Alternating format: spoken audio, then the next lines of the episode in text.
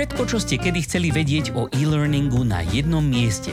Rady, skúsenosti, rozhovory a novinky zo sveta firemného digitálneho vzdelávania vám s podporou e-learn media prinášajú Helenka a Matúš v podcaste E-Learning žije. Vítajte u našej ďalšej krátkej letnej epizódky, v ktorej sa budeme baviť o tom, ako nadizajnovať e-learning pre 6-ročné deti.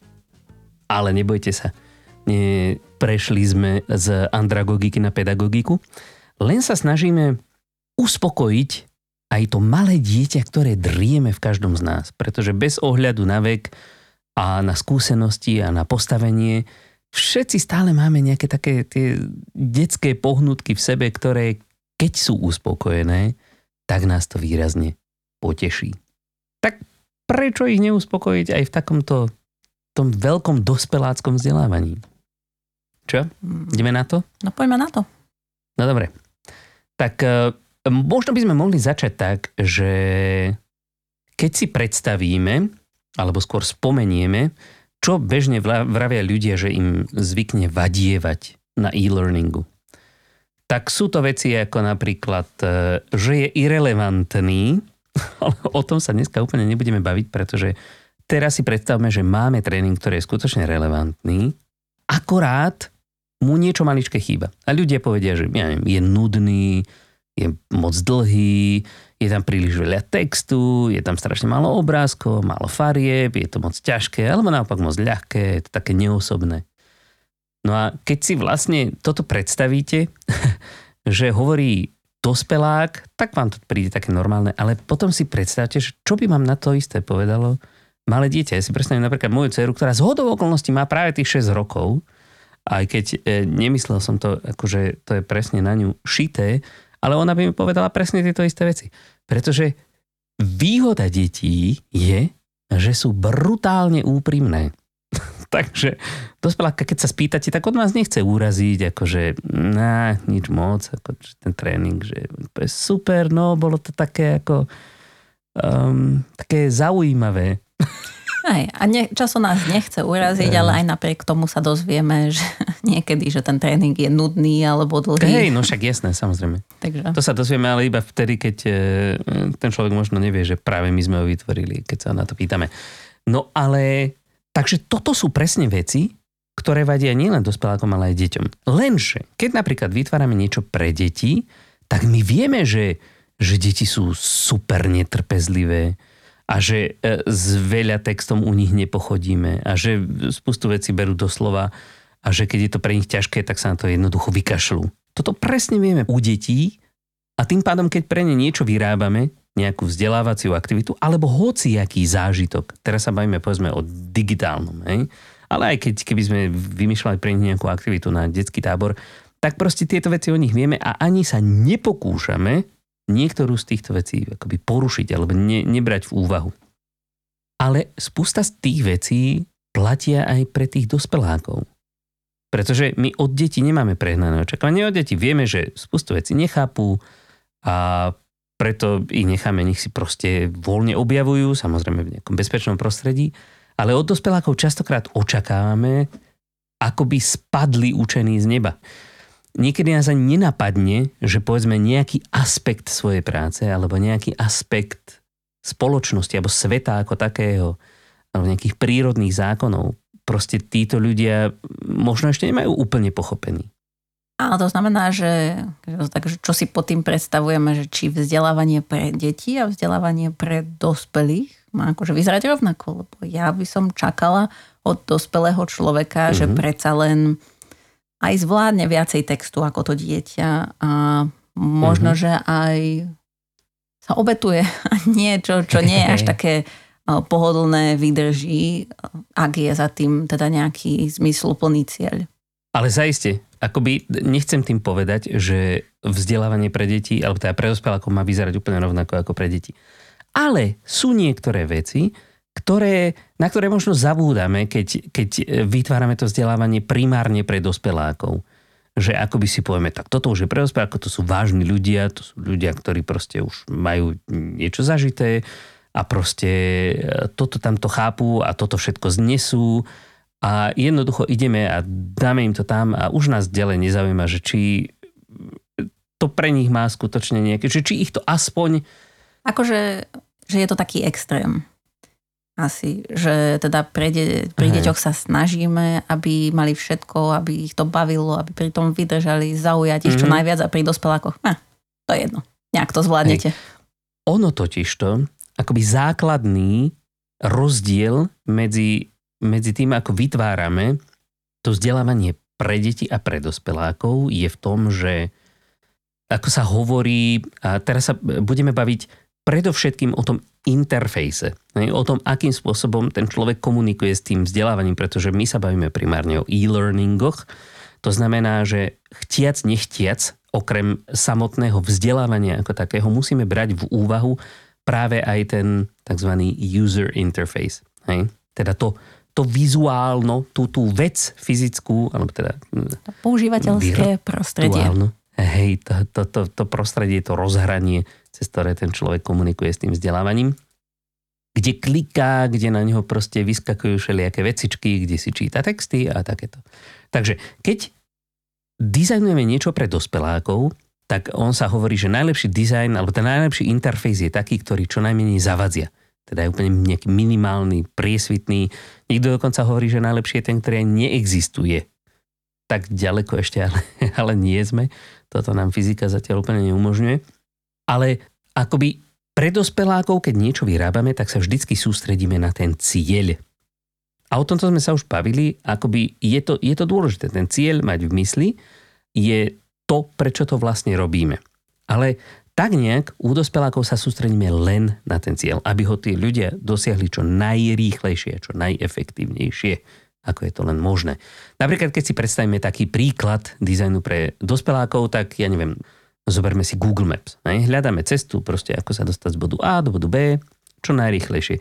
Vôbec nás ale nezaujíma, a tie Google Maps nám to ani neponúknú, pretože vedia, že nás to nezaujíma, že ja neviem, kde máme po ceste nejaký krásny výhľad na krajinu, alebo kde predávajú nejaké fantastické kafíčko. Hm? Pretože proste v tomto dizajne pre, pre tých dospelákov sa sústredíme len a len na tú cieľovú čiaru. Na ten cieľ. Ale keď vytvárame niečo pre deti, tak tá cieľová čiara je vlastne len, len akoby malou súčasťou celého toho príbehu. Pretože sa sústredíme skôr práve na tú cestu a na to dobrodružstvo, čo na tej ceste zažijú pretože tak nejak vieme, že pokiaľ im to dobrodružstvo neponúkneme, tak sa pravdepodobne vykašľú. A keď si zoberieme napríklad takú mapu k pokladu, aby sme zostali stále pri tých mapách, tak na nej väčšinou nájdeme spústy všelijakých zaujímavých záchytných bodov. Pretože keby tam bolo len úplne strohé, že tu ste vy, a potom, ja neviem, čiarka a tu je poklad, tak by sa nám deti asi na to vykašľali. Oni potrebujú proste ten zážitok po ceste, aby, aby ich bavila tá cesta. No ale čo to znamená? Lebo potom to trocha znie, ako keby ten kurz pre tých dospelých, alebo teda nejaký ten e-learning pre dospelých mal vyzerať, že okrem toho, toho, hlav, tej hlavne, toho hlavného odkazu, ktorý im chceme odovzdať, tak by mal obsahovať ešte všelijaké veci navyše, ako keby zaujímavosti a podobné veci. Či to nie je ako keby mm-hmm. proti tomu, čo väčšinou hovoríme, že aby v tom kurze bolo len to, čo je tam nutne potrebné. Záleží, záleží samozrejme od konkrétnej náplne daného kurzu. Nemyslím tým, že tam, má byť, že tam majú byť nejaké akoby nadbytočné informácie. To vôbec nie. Ale že to prostredie, pretože aj u toho dospeláka my, než dojdeme k tomu cieľu, tak musíme prejsť nejakú cestu. Kračujú, dlhšiu, snažíme sa mu ju samozrejme čo najviac zjednodušiť. Ale už nás nenapadne mu tú cestu možno trošilinku spríjemniť. Tak akoby odpoveď na túto otázku nie je, že pridávať viacej vecí, ale tie veci, ktoré už tam sú, sa snažiť zaobaliť tak nejak, aby viacej prispeli k takej celkovej akoby spokojnosti toho človeka. Pretože aj keď vieme, že nejaké smile sheety, alebo také, že ako sa vám páčil tréning, v zásade nemá žiadny vplyv na to, ako, ako a čo sa ten človek v skutočnosti naučí, ale má to povedzme vplyv na to, ako bude v budúcnosti pristupovať k tomu vzdelávaniu, pretože keď si povie Ježiš Maria ďalší otravný proste e-learning, vieš, tak e, nebude úplne nadšenie proste študovať, napriek tomu, že sa to musí naučiť a nakoniec sa to pravdepodobne aj naučí, pretože mu nič iné nezostane. Ale keď sa bude tešiť na to, že wow, super, ďalší parádny e-learning, na ktorom neviem, čo všetko zistím a, a zahrám sa a proste budem potešený z neho odchádzať, tak je to úplne iný prístup ku vzdelávaniu ako takému. A my sa vždycky snažíme tých ľudí akoby nabadať na to, pretože je len určité množstvo vecí, ktoré ich môžeme formálne naučiť, či už prezenčne alebo formou e-learningu. Ale v skutočnosti tú najväčšiu porciu vzdelávania človek musí urobiť sám za seba. A my, čo môžeme urobiť, okrem toho, že ho naučíme tých pár formálnych vecí, tak ho môžeme naladiť na to, že vzdelávanie je vlastne super.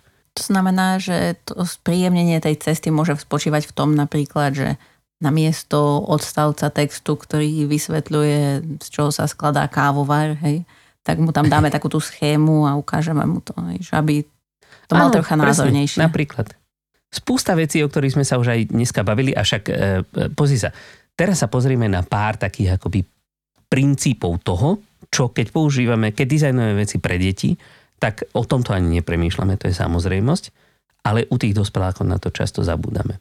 Takže si povieme aj povedzme pár nejakých príkladov, ktoré do toho spadajú. A áno, aj tento príklad, ktorý si práve spomenula, tam spada. A možno sa môžeme do toho rovno pustiť, pretože tých princípov nie je veľa a je úplne jedno, aký je ten počet. Je, len vám prezradím, že je menej ako 10, potom nakoniec to môžete spočítať. Ale ani netvrdím, že je to proste vyčerpávajúci zoznam tých princípov, ale sú to také veci, ktoré sa častokrát opakujú aj v literatúre a skutočne vieme, že pri dizajnovaní pre deti fungujú. Takže môžeme začať rovno tým storytellingom. To je v podstate, čo sa týka toho, čo si aj ty povedala. Uh, ide o to, že keď my vieme, že deti nemajú ešte také ucelené vnímanie a pochopenie sveta. Takže pre nich je storytelling prakticky nutný. Ne? A stačí si len predstaviť, ja neviem, keď napríklad moje cere vysvetľujem, že ako ďaleko je mesiac od Zeme.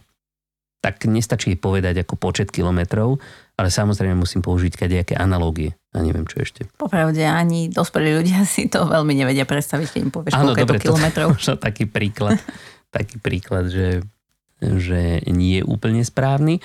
Ale každopádne storytelling a všetky veci, ktoré do neho spadajú, ktoré sme už aj rozoberali, rozoberali sme to v podcaste? Mali sme časť, jednu Hej. epizódu o storytellingu, Hej. ktorú nalinkujeme aj do zdrojov spolu s ostatnými vecami, ktoré spomenieme. Uh-huh. Tak storytelling je akoby veľmi účinnou e, súčasťou vzdelávania pre deti. Skutočne so storytellingom dojdeme proste oveľa ďalej, než len so strohým informovaním detí. A pre dospelákov to nie je o nič iné. Pretože príbehy to je vlastne schéma, v ktorej my bežne zmýšľame ktorú máme zažitú, ktorú máme v našej DNA odjak živa, odkedy existuje ľudská civilizácia. Takže čím viac sa nám ich podarí zakomponovať do vzdelávania, tým lepšie. Ďalšia taká vec, ktorá e, je celkom zaujímavá a na ktorú deti brutálne reagujú, je, je instantný a hlavne konštantný že to je inštantný a konštantný, asi by to tak malo byť správne. Instantný. Ale hovoríme instantný, nie? Hej, hej, no? ako instantná Ale potom káva. konstantný by malo byť to isté, nie? A to sú záhady no, tá slovenčina je taká zapeklitá. Yes. Každopádne inštantný a konštant, alebo instantný a konštantný feedback. Hej. Deti majú radi, keď s nimi tá vec, ktorú ovládajú, hej, napríklad keď sa snažíme prirovnať e-learning niečomu, čo deti bežne používajú, tak sú to povedzme všelijaké aplikácie, kde si deti proste osvojujú nejaké, nejaké základné zručnosti. Sú to väčšinou hry, samozrejme, ale tie hry majú častokrát nejaký akoby tajný vzdelávací zámer, o, ktorým, samozrejme, o ktorom tým deťom nepovieme. Ale v každej hre sa dieťa niečo naučí. No, ale keby to bola hra, ktorej keď dieťa na niečo klikne, alebo na niečo ťukne na displeji, tak sa nič nestane, tak mm, moc ho to baviť nebude. Takže akoby každá akcia toho dieťaťa musí byť odmenená v úvodzovkách nejakým feedbackom. Hej? Pretože potom má to dieťa, ale aj ten dospelý, pocit, že s ním vlastne ten e-learning komunikuje. Že keď on niečo urobí, tak ten e-learning to všimne a tak nejak to okomentuje. A nemusí to byť nič závratné. Stačí, povedzme, ja neviem, keď máte tlačidlá v e-learningu, tak e, niektoré autorské nástroje umožňujú im dať nejaký tzv. hover state. Hej, že keď prejdete myšou pod na to tlačidlo, tak tá farba toho tlačidla sa zmení. Hej. Tak už toto je feedback, kde viete, že to tlačidlo je asi nejaké aktívne, takže keď na ňo kliknete, tak sa niečo bude diať. Alebo nejaký krátky feedback, feedback v testíku, že povedzme máte len testík, ktorý na konci po desiatich otázkach zbiera nejaké, nejaké skóre, ale keď za každú tú odpoveď už ten človek vie, že či odpovedal správne alebo nesprávne, alebo čo z toho nebolo správne a ako by sa na to mal inak pozerať, tak to už proste mu približuje celý ten zážitok, robí taký plnší. Pretože jednoducho ten e-learning s tým komunikuje. Nie je to len také, že no, tu si musím odklikať a na konci proste dostanem fajku v lms že som si splnil. Takže čo najviac spätnej väzby v rámci toho vzdelávania. Keď sa totiž to vzdelávame prezenčne, tak ten učiteľ alebo lektor, alebo už kto je to, tak s nami komunikuje. A my máme tú, tú instantnú spätnú väzbu, či chceme, či nechceme, lebo to je prirodzená súčasť ľudskej komunikácie. Ale u toho e-learningu to nie je vždycky samozrejmosť. Ale keď ten e-learning s vami priebežne komunikuje, tak už je to tomu človeku bližšie a už vie, čo od neho môže očakávať a má taký, taký akoby ucelenejší, má, má to celé taký priebeh to vzdelávanie. Taký lepší pocit, zážitok. ako keď sa s tebou rozpráva hey. virtuálny asistent. Hey, lepší no, pocit, ako no. keď si tam ťukáš sám do mobilu.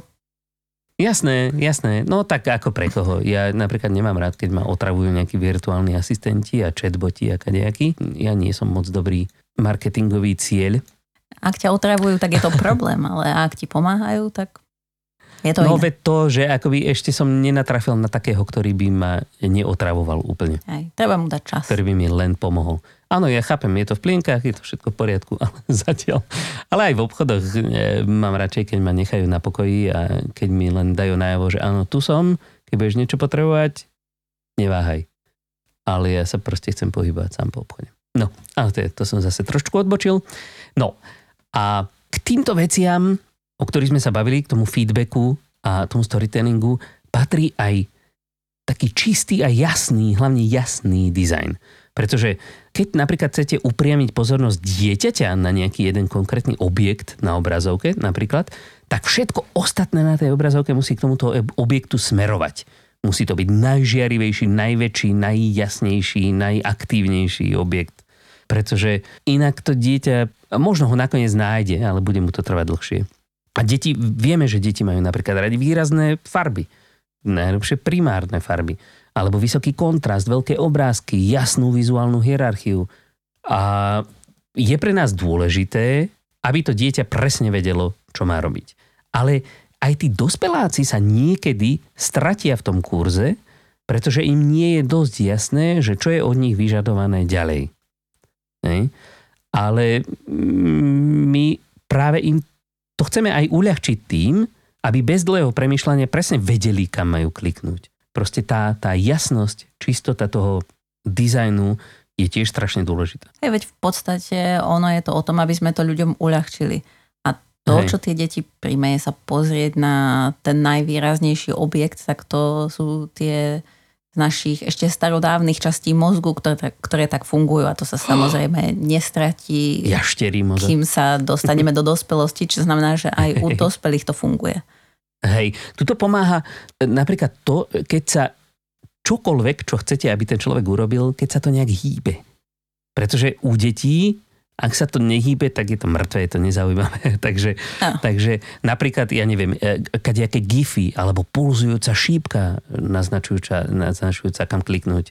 Alebo napríklad aj tie hover statey na tých tlačidlách. Hej, ale keď si povedal, že je dobré, keď sa to hýbe, tak som si spomenula na tie web stránky, čo boli kedysi, že tam boli každý objekt blikajúci a zväčšujúci sa, Jasné. každý inej a... farby. Ano. To je zase trocha Alebo, moc alebo PowerPointové prezentácie v 90 rokoch. Hej. Všetky efekty sveta na jednom slajde. Tak akože to, hej, všetko no. Ako samozrejme, samozrejme, presne, netreba to preháňať.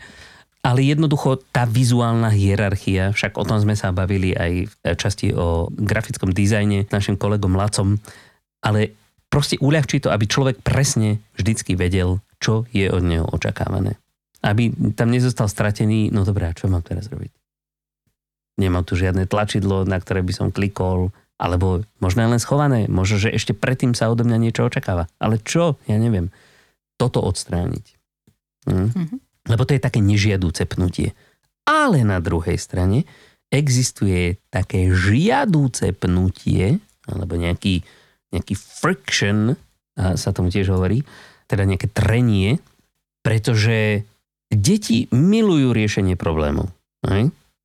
Oni proste strašne radi objavujú, strašne radi, keď majú nejakú novú vec, tak proste sa musia do toho pustiť. Nevedia, či to dokážu alebo tak, ale proste chcú sa do toho pustiť. Nej? Častokrát rodičia preto hovoria, že preboha, nechaj to. Ale v skutočnosti zase povedzme, keď dieťa aj hodí o zem pár vajec, aby zistilo, jak to funguje, tak to nie je zase taká veľká cena za to, čo všetko zistí. O tých vajíčkach, o gravitácii, o zemi, o tvrdosti dlážky a podobne veci. Ale teraz ako nemyslím nejaké akože vážne problémy, ale jednoducho všetko, kde treba niečo urobiť, aby sa dostavil nejaký výsledok. Hej? Že sa veci nedejú automaticky, len tak miernix, diernix, ale ja musím niečo urobiť, aby sa niečo stalo. To, že ja musím vykonať nejakú prácu, aby som sa dopracoval k nejakému výsledku, ten fakt, že musím niečo prekonať, mi dáva pocit, že si ten výsledok akoby viacej zaslúžim. A to je veľmi dobrý pocit. A toto majú radi aj deti. Keď sa niečo deje automaticky, samo o sebe, keď je to príliš ľahké, tak e, počasie to začne byť nudné. Takže aj pri tom vzdelávaní dospelých, keď im proste len tak e, všetko dáme zadarmo, tak e, si to nevážia jednoducho. Niekedy je dobré ich prinútiť, ja neviem, vyhľadať si nejaké informácie, aby mohli vylúštiť nejakú, nejakú otázku alebo niečo. Alebo ich prinútiť zbierať nejaké záchytné body v tréningu. Jednoducho, čokoľvek je príliš ľahké, nestojí za to. Ako ja zasa na druhej strane, keď si vezmem taký firemný tréning, no. tak je tam možno veľa vecí, ktoré ľuďom neprídu až také zaujímavé na prvý pohľad a teda riešenie problémov v tejto oblasti pre nich nemusí byť zaujímavé. A keby sme im povedali, že a čo keby sme vám teraz tie vedomosti naliali do hlavy, tak by povedali, super, to je jasné, aspoň no. ušetrím čas. Hej, no samozrejme, ako toto, toto pravidlo povedzme nefunguje úplne všade, pretože napríklad, ja neviem, keď používaš nejakú aplikáciu online bankovníctvo alebo niečo také, mobilné bankovníctvo, tak proste ideš tam a chcie, chceš proste čo najrychlejšie si vyklikať tú vec, ktorú potrebuješ a amen tma. Proste hlavne s tým nestrácať čas, ale práve ten, ten proces objavovania nových informácií, keď ešte niečo nevieš, tak keď musíš vykonať nejakú prácu, aby si sa k tej informácii dostala, aj keď si vyhľadávaš čokoľvek, povedzme, ja neviem, odpoveď na nejakú otázku, ktorú ti niekto položil a ty si nema, nemala na to odpoveď, ja, povedzme, prečo je nebo modré.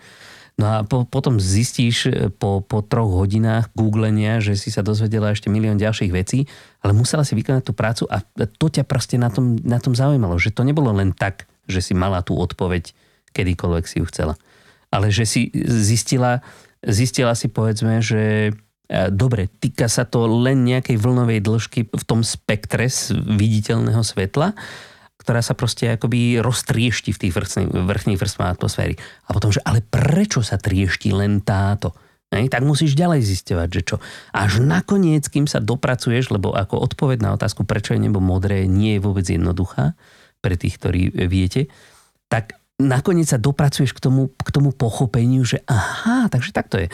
Ale ako trvalo ti to nejaký čas, kým, kým si si vyhľadala všetky tie súvislosti. A proste to, to áno. je väčšia pravdepodobnosť, že si to zapamätáš, pretože ti nepovedal niekto len tak, že na, toto je informácia. To áno, ale základný predpoklad, základný predpoklad je to, že ťa tá odpoveď na otázku zaujíma. Lebo Aj. ak nie, lebo predpokladám, že si dostal už vo svojom živote veľa otázok. Teda ja som určite dostala nejaké otázky, ktoré sa ma niekto pýtal, že a čo ja viem, je mi to jedno. A nejdem to hľadať. Ani, a keby ma ešte nutili tým tráviť čas, tak si poviem, že mm, tak asi k tomu získam ešte negatívny vzťah. Jasné. Tak ako, e, samozrejme, toto je jeden príklad, ale niekedy hold máš otázky, na ktoré musíš odpovedať. Ej? Ale keď, povedzme, e, vidíš test v autoškole, alebo v hociakom teste, keď sa bavíme už o tých compliance tréningoch, častokrát tam vidíme také testy, že vždy, vždy tá najdlhšia odpoveď je správna. Hej? A toto nie je niečo, čo by toho človeka nejak na, naučí. O, okrem toho, že sa ten človek naučí, že najdlhšia odpoveď je vždy správna v tomto konkrétnom teste, tak sa nič ďalšie nenaučí. Ale keď musí trošičku premýšľať, aby našiel odpoveď na tú otázku, ktorá sa, na ktorú je dotázaný, tak e, je oveľa väčšia šanca, že si z toho niečo zapamätá, pretože už ten proces toho dolovania informácie z mozgu znovu prešlapáva tie chodničky v tom mozgu, jak sme sa bavili v minulej časti a zabezpečuje to učenie. Takže to je taká tá žiadaná náročnosť. Človek má vždycky proste dobrý pocit z vykonanej práce, keď niečo musel vykonať, aby dosiahol nejaký výsledok. Takže máme to spraviť tak, aby to mali dospelí ľudia čím jednoduchšie, ale nie príliš jednoduché. nie všetko asi úplne. Hej. Záleží, záleží od kontextu znovu. Ale proste keď máme možnosť im dať nejakú akoby takú správnu porciu vykonateľnej práce, ktorú musia urobiť preto, aby sa niečo dozvedeli, tak vtedy je to vždycky efektívnejšie, čo sa to učenia týka. OK. A ešte nejaké ďalšie typy máme? Teda máš? Mám ešte nejaké ďalšie typy. Jedna taká zaujímavá vec, a toto e, všetci, ktorí majú deti, určite veľmi dobre poznajú, je tzv. očakávaná alebo neočakávaná, skôr neočakávaná odmena. U dospelákov neočakávaná, u detí očakávaná. A to je tak, že keď chceš po deťoch, aby niečo urobili, tak im väčšinou musíš za to niečo slúbiť. A ak im aj neslúbiš, tak deti tak nejak očakávajú, že im za to niečo dáš. Aby si upratali izbu, alebo aby, ja neviem, boli chvíľku ticho, neotravovali ťa tak hold to nie je proste niečo, je to, je to povinnosť taká istá, ako povedzme, keď si musíš urobiť nejaký, nejaký nový tréning, pretože firma ti poslala tréning, ale deti za to očakávajú odmenu. Dospeláci nie, ale práve preto ich to dokáže o to viac potešiť. A to, tu sa bavíme o, o veciach, ktoré, ktoré sú absolútne že minimalistické. To nie je niečo, že musíme premýšľať týždeň na to, akým spôsobom ich odmeniť. To sú práve že také, také rôzne maličké, ja neviem, easter eggs, také tie veľkonočné vajíčka v preklade, ktoré nájdú v tom tréningu. Častokrát vôbec nesúvisia s tým obsahom ako takým, ale sú to práve také ako drobné potešenie. Lebo už len to, že sa človek usmeje na tú sekundu v rámci nejakého tréningu, kde to vôbec nečakal, tak už to strašne pomáha. Akoby strašne zlepšuje celkový ten zážitok. A toto sú napríklad aj také veci, ako celkom zaujímavý príklad tohoto je ten Google Doodle že pri nejakých rôznych príležitostiach, neviem, výročiach, čohokoľvek, ti Google na svojej štandardnej homepage, že tam nemáš len to okienko, kde vyhľadávaš, ale máš tam povedzme nejaký, nejakú malú hru, alebo niečo také interaktívne, čo musíš urobiť. Teraz je tam napríklad aby... veľká hra, taká olimpijská. Teraz... Aha, ja som si vôbec nepozrel. Už... Máš čas, kým skončia olympijské hry. No prosím, tak musím ísť na chúchl. Hej. Alebo no, iný a... príklad toho je ako napríklad e, vo všetkých tých Marvelových filmoch, keď sa tam objavil Stan Lee. Teda jeden z autorov uh, niektorých tých Také komiksov. Kame, kamea. Ale teda už sa neobjaví, no ale... Mm. Ale vždy to tak človeka poteší, keď ho spozna. Hej, to hej, no. Hej, je, je, je rôzne, sú rôzne spôsoby, ako toto tam zakomponovať a samozrejme nie je to vôbec nutné. V žiadnom prípade to nie je nutné, ale je to taký ako prejav takej ľudskosti proste. A človek to vždycky ocení. A, ale akorát veľmi dôležité je, keď už teda sa nad týmto chceme zamýšľať, tak aby to neodvádzalo pozornosť od tej skutočnej, od toho učenia ako takého. Takže skôr to má len dať človeku najavo, že si, že si niekto dal záležať na tom, aby sa tu ten človek práve teraz cítil dobre. A on sa cíti dobre bude. Aj keď je to len nejaká fakt úplná somarina. Dobre, takže toto je jedna vec. A potom ešte vec, o ktorej sme sa bavili nedávno, čo je teda konkrétne otvorená navigácia v kurze, tak toto súvisí s takou vecou, ktorú majú vlastne aj deti radi. Že akoby deti majú radi slobodu, ale tiež majú radi nejaké hranice, aby vedeli, hej, že ktorým smerom sa vydať. Takže akoby nejaká, nejaká forma proste medzi by tam mala byť, ale zároveň tie deti by mali mať možnosť sa pohybovať dopredu smerom, ktorý, ktorý je pre nich prirodzený. A takisto a dospelý človek toto chce ešte oveľa viac, pretože práve tá autonómia je jedným z tých základných predpokladov toho, že človek bude motivovaný niečo urobiť. Takže mať možnosť zvoliť si svoju cestu, ale zároveň proste vidieť nejaký ten progres za sebou, že čo už všetko dokázal. Tak akoby toto je strašne dôležitá vec. A potom ešte posledná, ktorú by som strašne rád spomenul, a to u detí, znovu rodičia, ktorí majú aktuálne možno menšie deti, tak tí veľmi dobre vedia, že tieto hranice pre deti sú strašidelne dôležité. Ale čo je ešte dôležitejšie než samotné tie hranice, je konzistentnosť týchto hraníc. A to je neuveriteľne zložité proste vždycky akoby e, trvať na svojom. Pretože niekedy máme chuť robiť kadejaké výnimky a tak, ale častokrát to sklzne do toho, že proste to s tými výnimkami preháňame. No a všeobecne konzistentnosť deti to potrebujú, pretože ich takto formujeme vlastne na celý život. A keď im dáme najavo, že za každý pekný úsmev nasleduje nejaká výnimka, tak to im moc nepomôžeme. Naučíme ich usmievať sa, to je super, ale, ale akoby nebudú mať e, pocit, že by museli niečo urobiť.